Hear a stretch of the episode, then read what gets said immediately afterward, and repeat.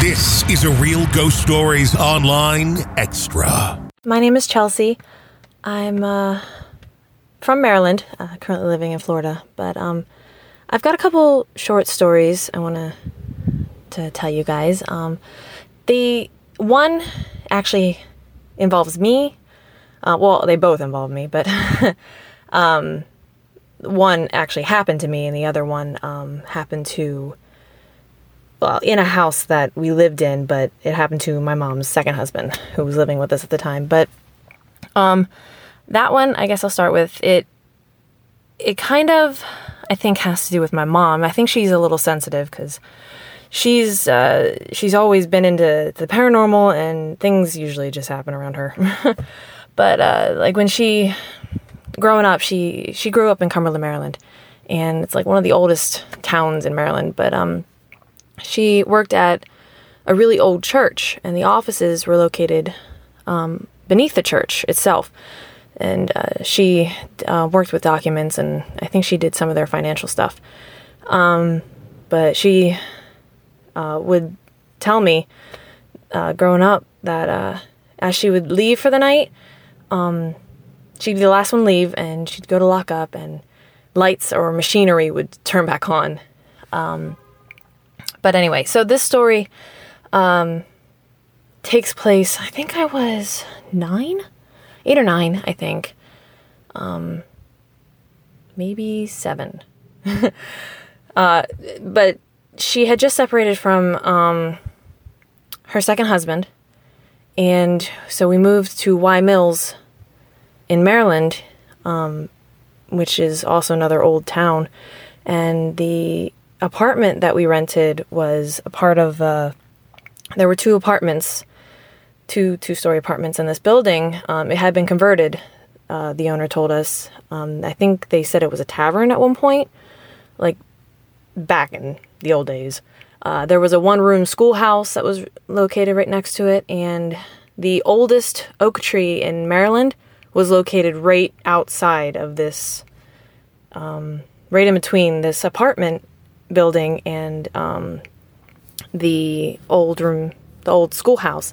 It's gone now. It got knocked down in a storm, but it was like over 200 years old. Uh, so we move into this apartment and it I mean, it was it was updated, but it still had like a really old feel to it.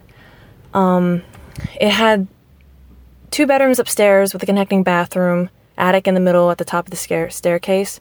And then my room, I don't think it was technically supposed to be a bedroom, but we turned it into one. It had a bathroom, and the back door was located in my room and the basement door.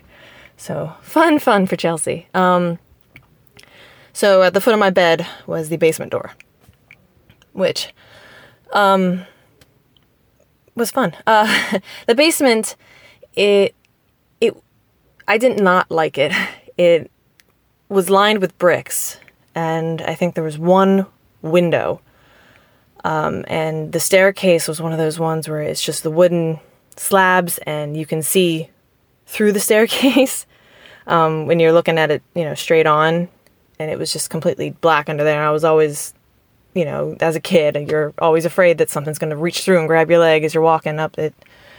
But um, we the the feeling in the house was fine until my mom decided to give it another go with um, her second husband.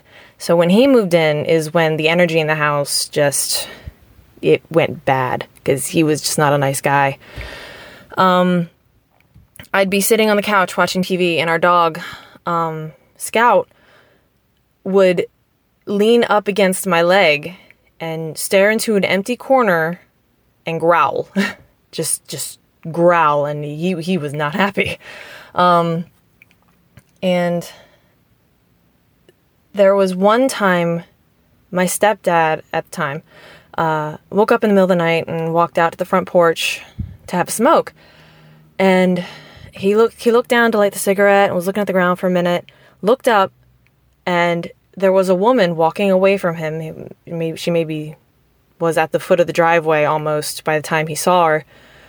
And he said she was dressed in old clothes, like like seven late 1700s maybe. Um, she was carrying two pails of water and walking away from him. And he said when she got to the road, she turned around, looked at him, and disappeared.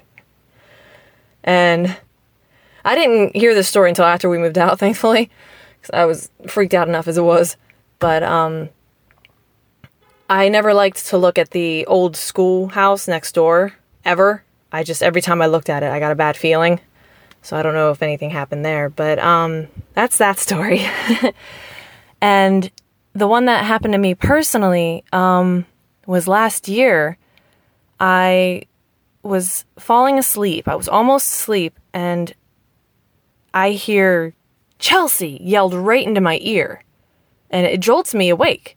And I look around. There's my boyfriend is not in the room. He was out in the living room watching TV, and you know I had. It was just before we got our Australian Shepherd, um, and I, I say this because she, any little noise, she flips out. Any, and even if we don't hear the noise, she flips out. I think this dog sees things that we don't. um, but anyway, I get out of bed and I go out to the living room and I'm like, Did you call me? And my boyfriend says, No. I'm like, I somebody just yelled my name. He's like, I didn't hear anything. And I mean, it might have been a dream, but I don't remember a dream going along with the yelling. So I don't really know what it was. It hasn't happened since we got our dog, though. So that's that's why I mentioned her. She I think I think she's got something to do with uh just the I don't know. it hasn't happened since.